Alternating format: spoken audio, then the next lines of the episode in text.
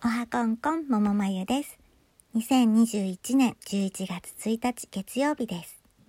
昨夜は衆院選の選挙特番をつけたまま遅くまでゴロゴロしていたので、今日は眠眠眠ねです。その番組を見てて感じたことがあって、スタジオの人からのこんばんはという挨拶に、こんばんはと返さなかった候補者さんは、その後のやりとりで一方的に自分の話をするだけで、会話のキャッチボールをできていなかったんです。挨拶っていうのは人と関わる上で基本の基本です。気持ちよく挨拶できる人間でいたいなと思いました。